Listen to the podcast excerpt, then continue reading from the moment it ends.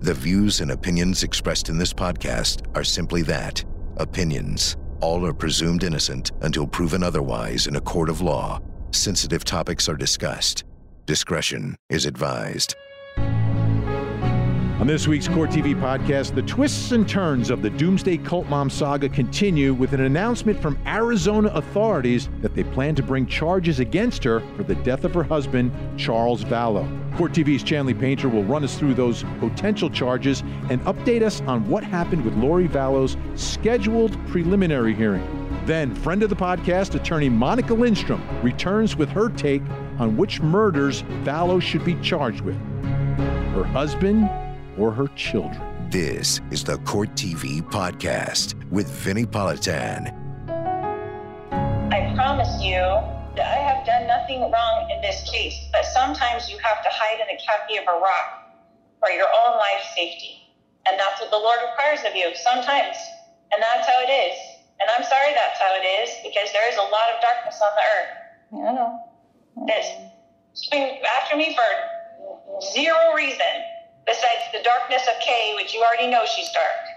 I, I, ha- I haven't met her enough to know if she is dark or not. I've just met her slightly, and she seemed like a normal kind of person, but then I haven't engaged with her that much, so I don't know that personally. That is Lori Vallow Daybell, the so called doomsday cult mom, on the phone with Melanie Gibbs, a woman who at one time was one of her best friends in the world and now is probably her worst enemy and the best witness against her.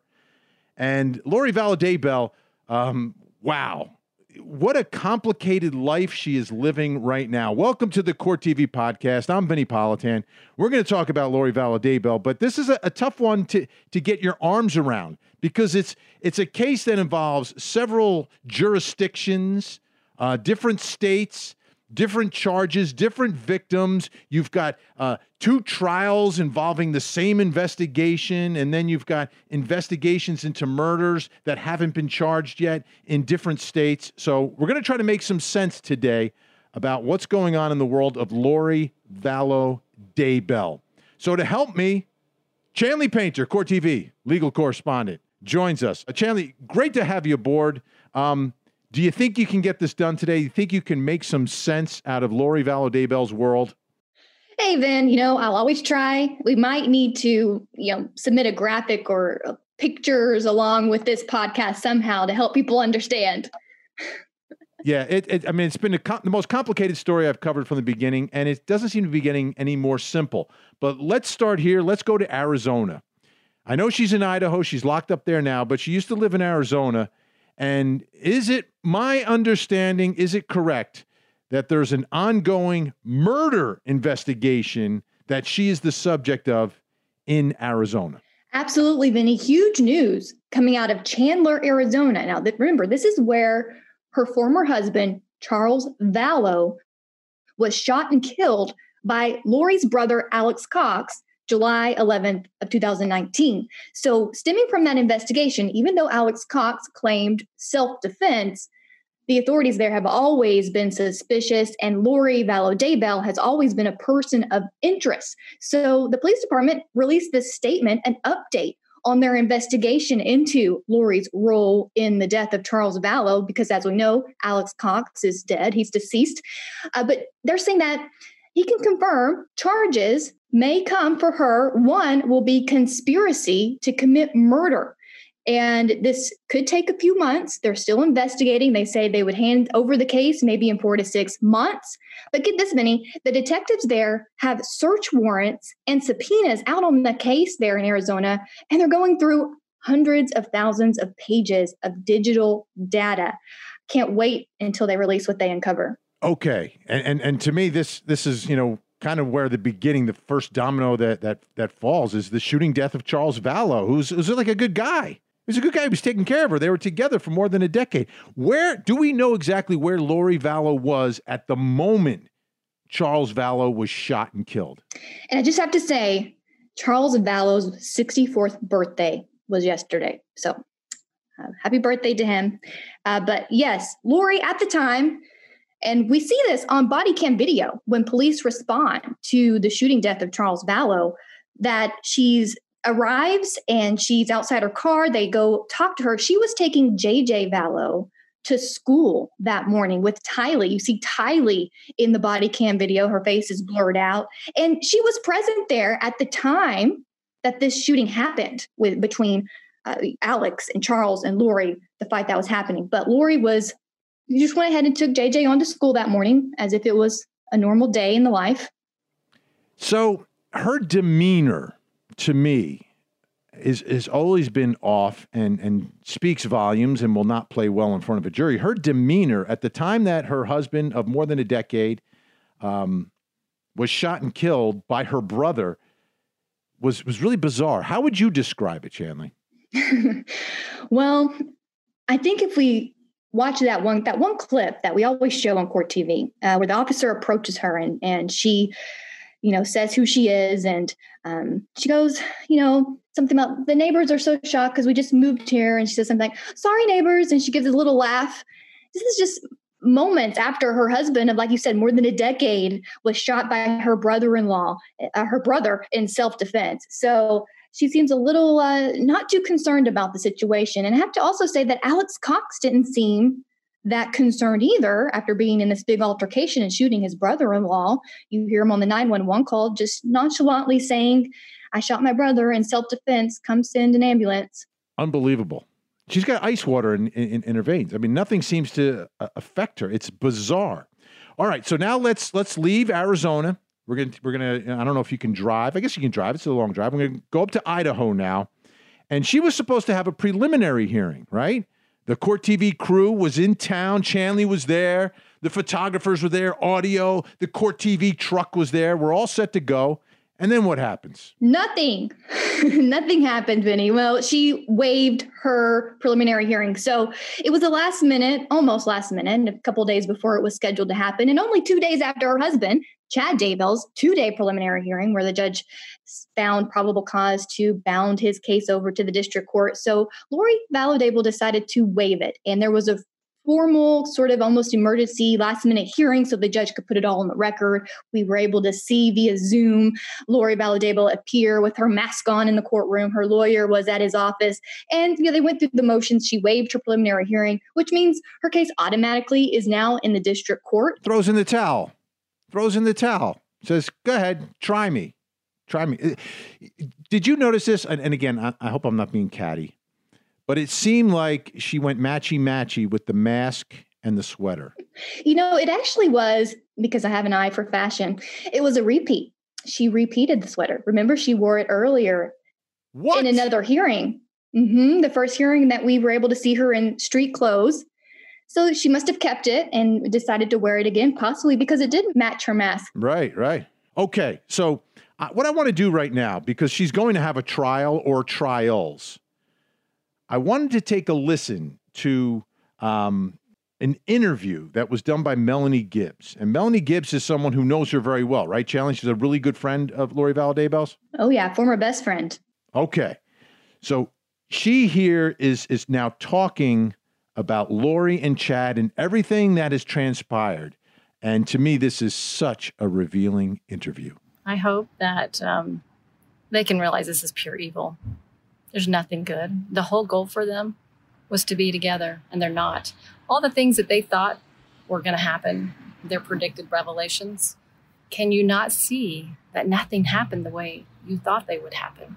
At some point, you have to say to yourself, nothing happened. We're not together. We're both in jail. And now, four people that were in our family are dead. There comes a point where you got to wake up and realize there's some either mental illness there, some evil influences there, at some point you're going to have to come to that realization that you can't live in this pretended bubble that you believe in anymore. It's got to pop eventually because you're not going to uh, come out of jail. You're going to be there for the rest of your life. Melanie Gibbs is the is the key to this whole case. I mean, she's the one witness who makes sense, and at one point was very close to Lori Vallow um, but can take a step back and, and can and realize how insane all of this stuff is. But she mentioned mental illness, Chanley, and I can't tell you how many times um, viewers have have posted comments about her mental state and what's going on there.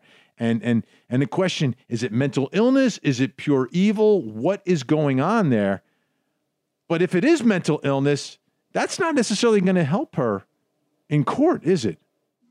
No, because she's charged in the state of Idaho. Idaho just happens to be only one of four states in the United States that does not offer a formal insanity plea.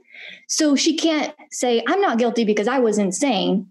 So there's a very limited way a defendant, a highly unsuccessful way, mind you, that they can try to attack the mental element of a crime. So basically, she's charged now with a general intent crime where really she couldn't bring up any mental health issues as a mitigator or an excuse for those. But let's get to murder. Let's let's say okay. that that the big M comes right down the road that she gets charged for murder in Idaho. How and and and let's say that her defense team has her evaluated and they say, you know what, there's something wrong here. I mean, what can they do, if anything? Oh, well, they can actually make it the pillar of their defense uh, against the murder charges, saying that there's no way that she had the ability to form the intent, the premeditation, to plan, to have the forethought to do this because she didn't realize what she was doing was wrong or it was illegal. And even in Idaho, though, Vinnie, I spoke to several experts there in the state. And there's past cases where the defendant maybe thought someone was an alien or spiritual being or whatever. They were saving the world. Zombie? zombie? A zombie, let's say zombies. And even if it was to protect yourself or to protect someone else, you still planned it, you thought about it, and you killed someone. Even if it was a zombie, it's highly likely you're still going to be convicted in the state of Idaho. Well, I, you know, I have, I have mixed feelings about it. You know, I feel bad for people with mental illness, but as we know, mental illness is different than legal insanity. One is a, uh, you know, a medical diagnosis. Another one is a legal standard. And, uh, you know, people, uh, she's dangerous. I just think she's dangerous. Too many people are dead around her. But fascinating to see the way this case or cases or trials are going to play out. in Idaho, a lot different than some of the other states that we cover them in. Unbelievable stuff. So, Chanley, uh, what's next? Just give us a, a preview. When are we going to see Lori Vallow in court again? We're actually going to see her August 27th for her formal arraignment. A short Zoom hearing will be had. And then, of course, we'll get a trial date if she pleads not guilty at her arraignment. And we'll know that date coming up, August 27th. And then the next countdown begins. We had the countdown to the end of the world, didn't happen. Let's hope the countdown to the trial actually does. Chanley Painter, Court TV legal correspondent. Great to have you aboard. Thanks so much. Thanks, Vinnie. All right. And and you know, there are no murder charges yet, folks. Okay. We keep talking about it, but they do not exist. They don't exist in Idaho involving the death of the children, and they don't exist in Arizona regarding the death of her husband, Charles Vallow. But I'm going to pose a question. Which case which investigation would produce a stronger murder case against Lori Vallow Daybell? What's happening in Arizona relative to Charles, or what's happening in Idaho relative to her own children? We will bring in someone from Arizona huh, to debate that. And, and guess which side she's on? Of course, the Arizona side. Monica Lindstrom joins us next.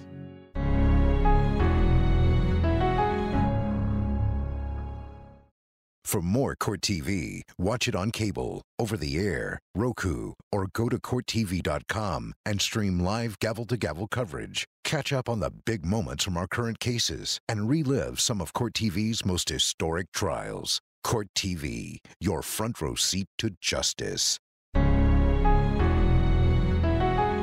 Did you talk to Lori about JJ that morning? I did. Did uh, what did she tell you about JJ that morning?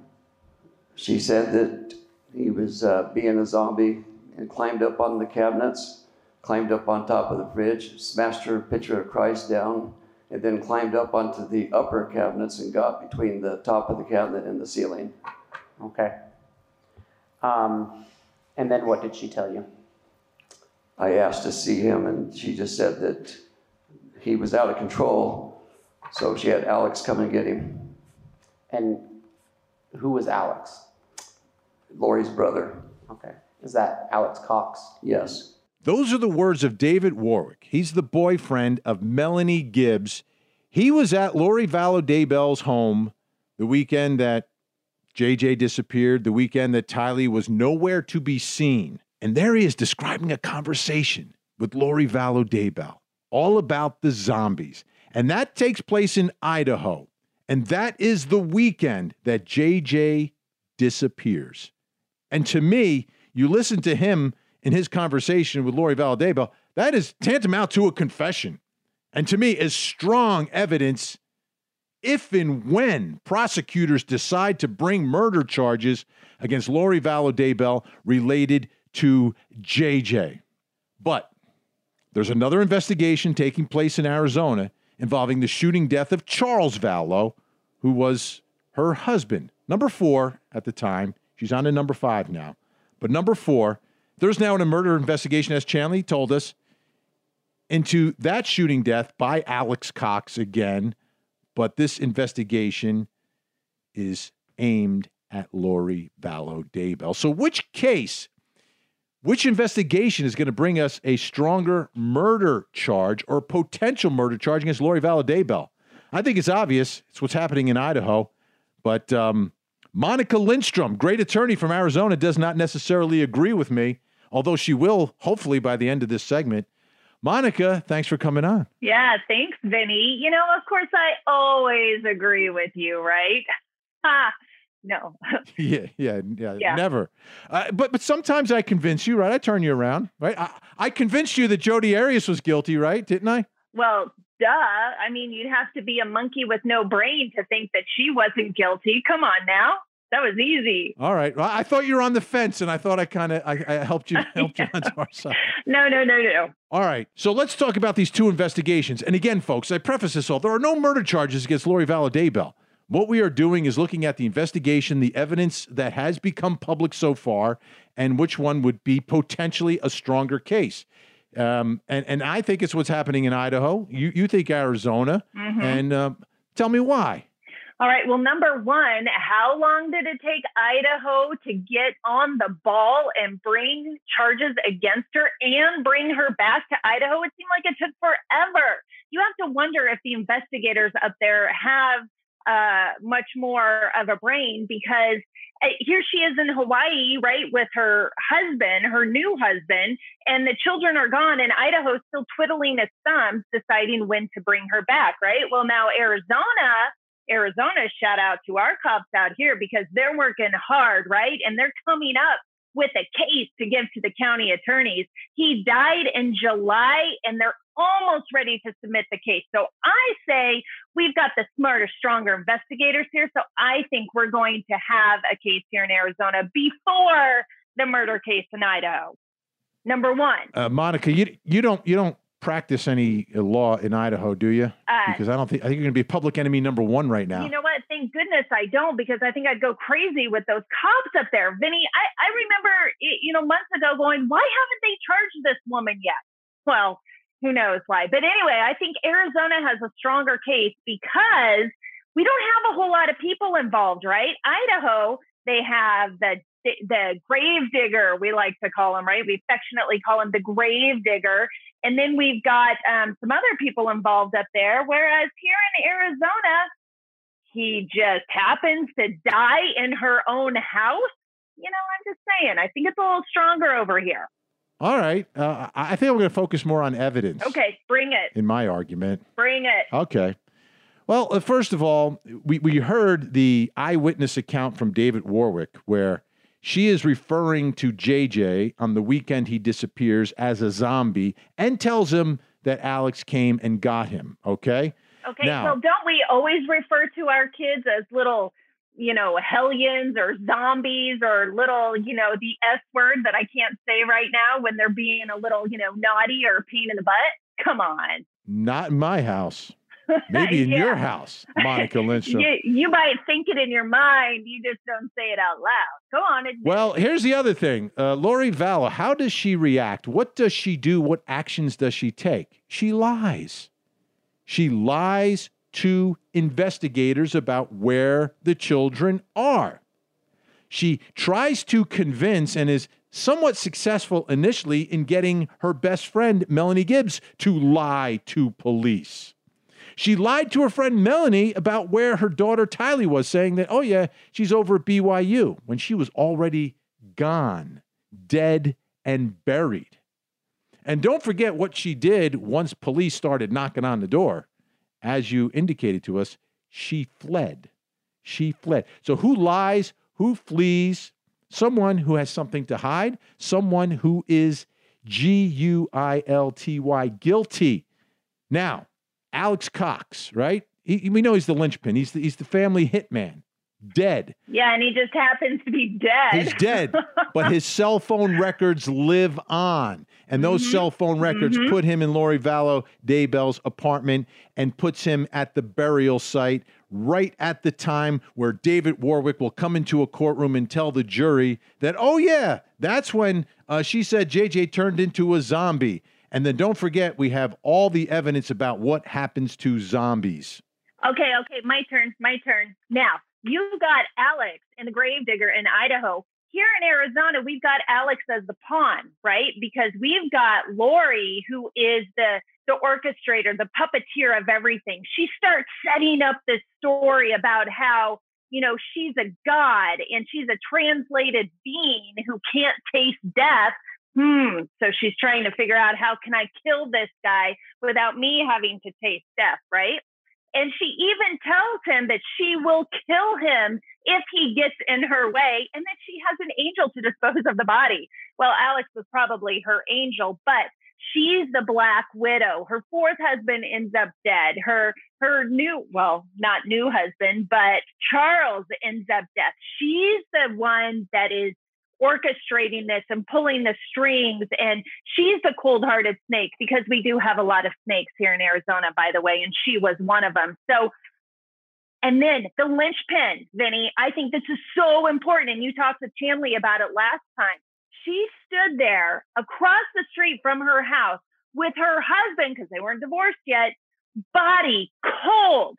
She stands there just kind of leaning against her car like it's no big deal, smiling and almost laughing that he is dead. Come on now. If that's not evidence that's G U I L T, I don't know what is. I think the case is stronger here in AZ. Well, here's the bottom line, though. That she's guilty no matter what. A mother's children go missing. What should a mother do when her child goes missing? What do they do?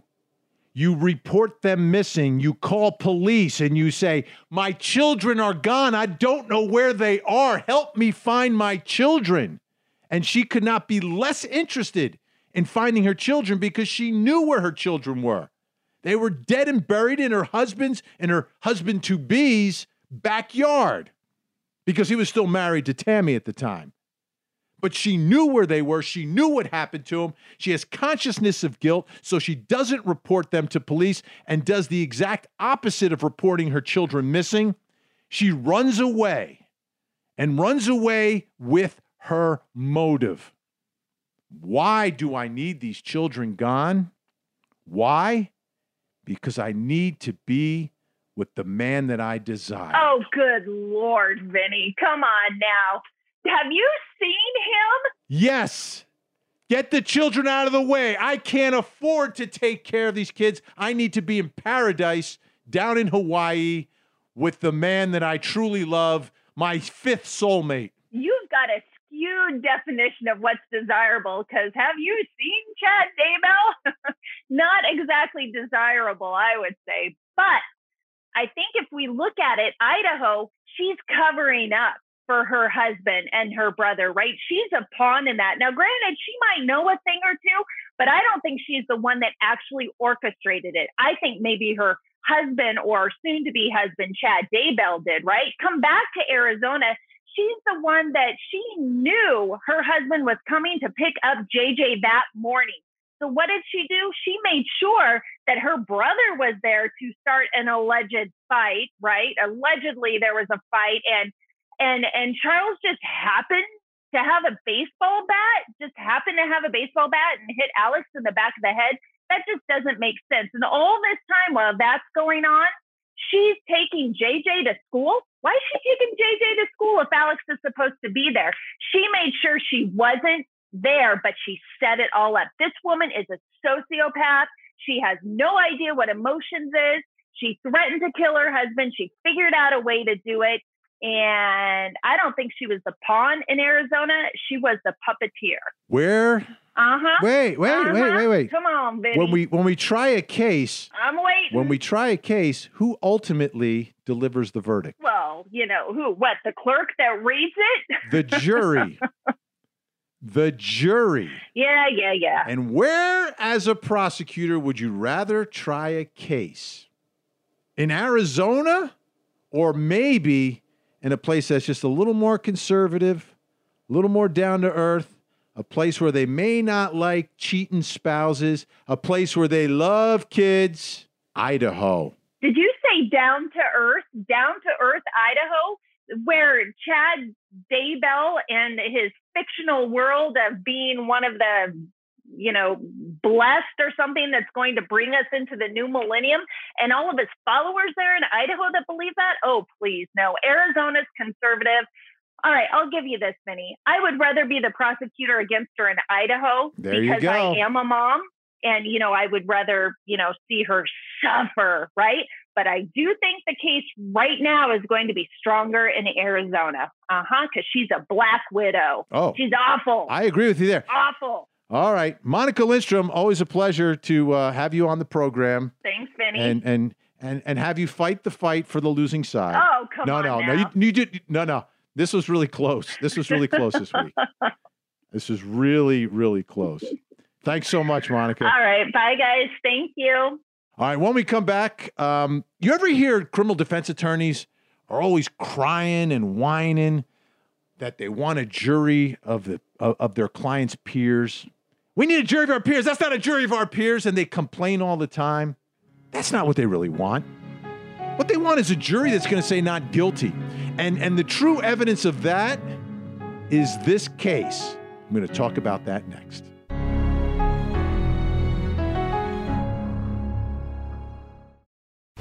Follow Court TV live over the air, uninterrupted. If you're watching television with an antenna, just rescan your channels now to add Court TV and go to CourtTV.com to see the exact channel position and more ways to watch Court TV in your area. So I can't tell you how many times I've heard criminal defense attorneys whining about the jury, that it's not a jury of my client's peers, that they're entitled to a jury of their peers. And what does that mean anyway? Um, I always assumed that that meant, all right, a jury of fellow Americans who can be fair and impartial. And that's what it should be. But but for the for the defense bar and criminal defense attorneys, it takes on another meaning. They want a jury that is just like their client. At least that's what they argue sometimes. But what they're really arguing for is a jury that will say not guilty.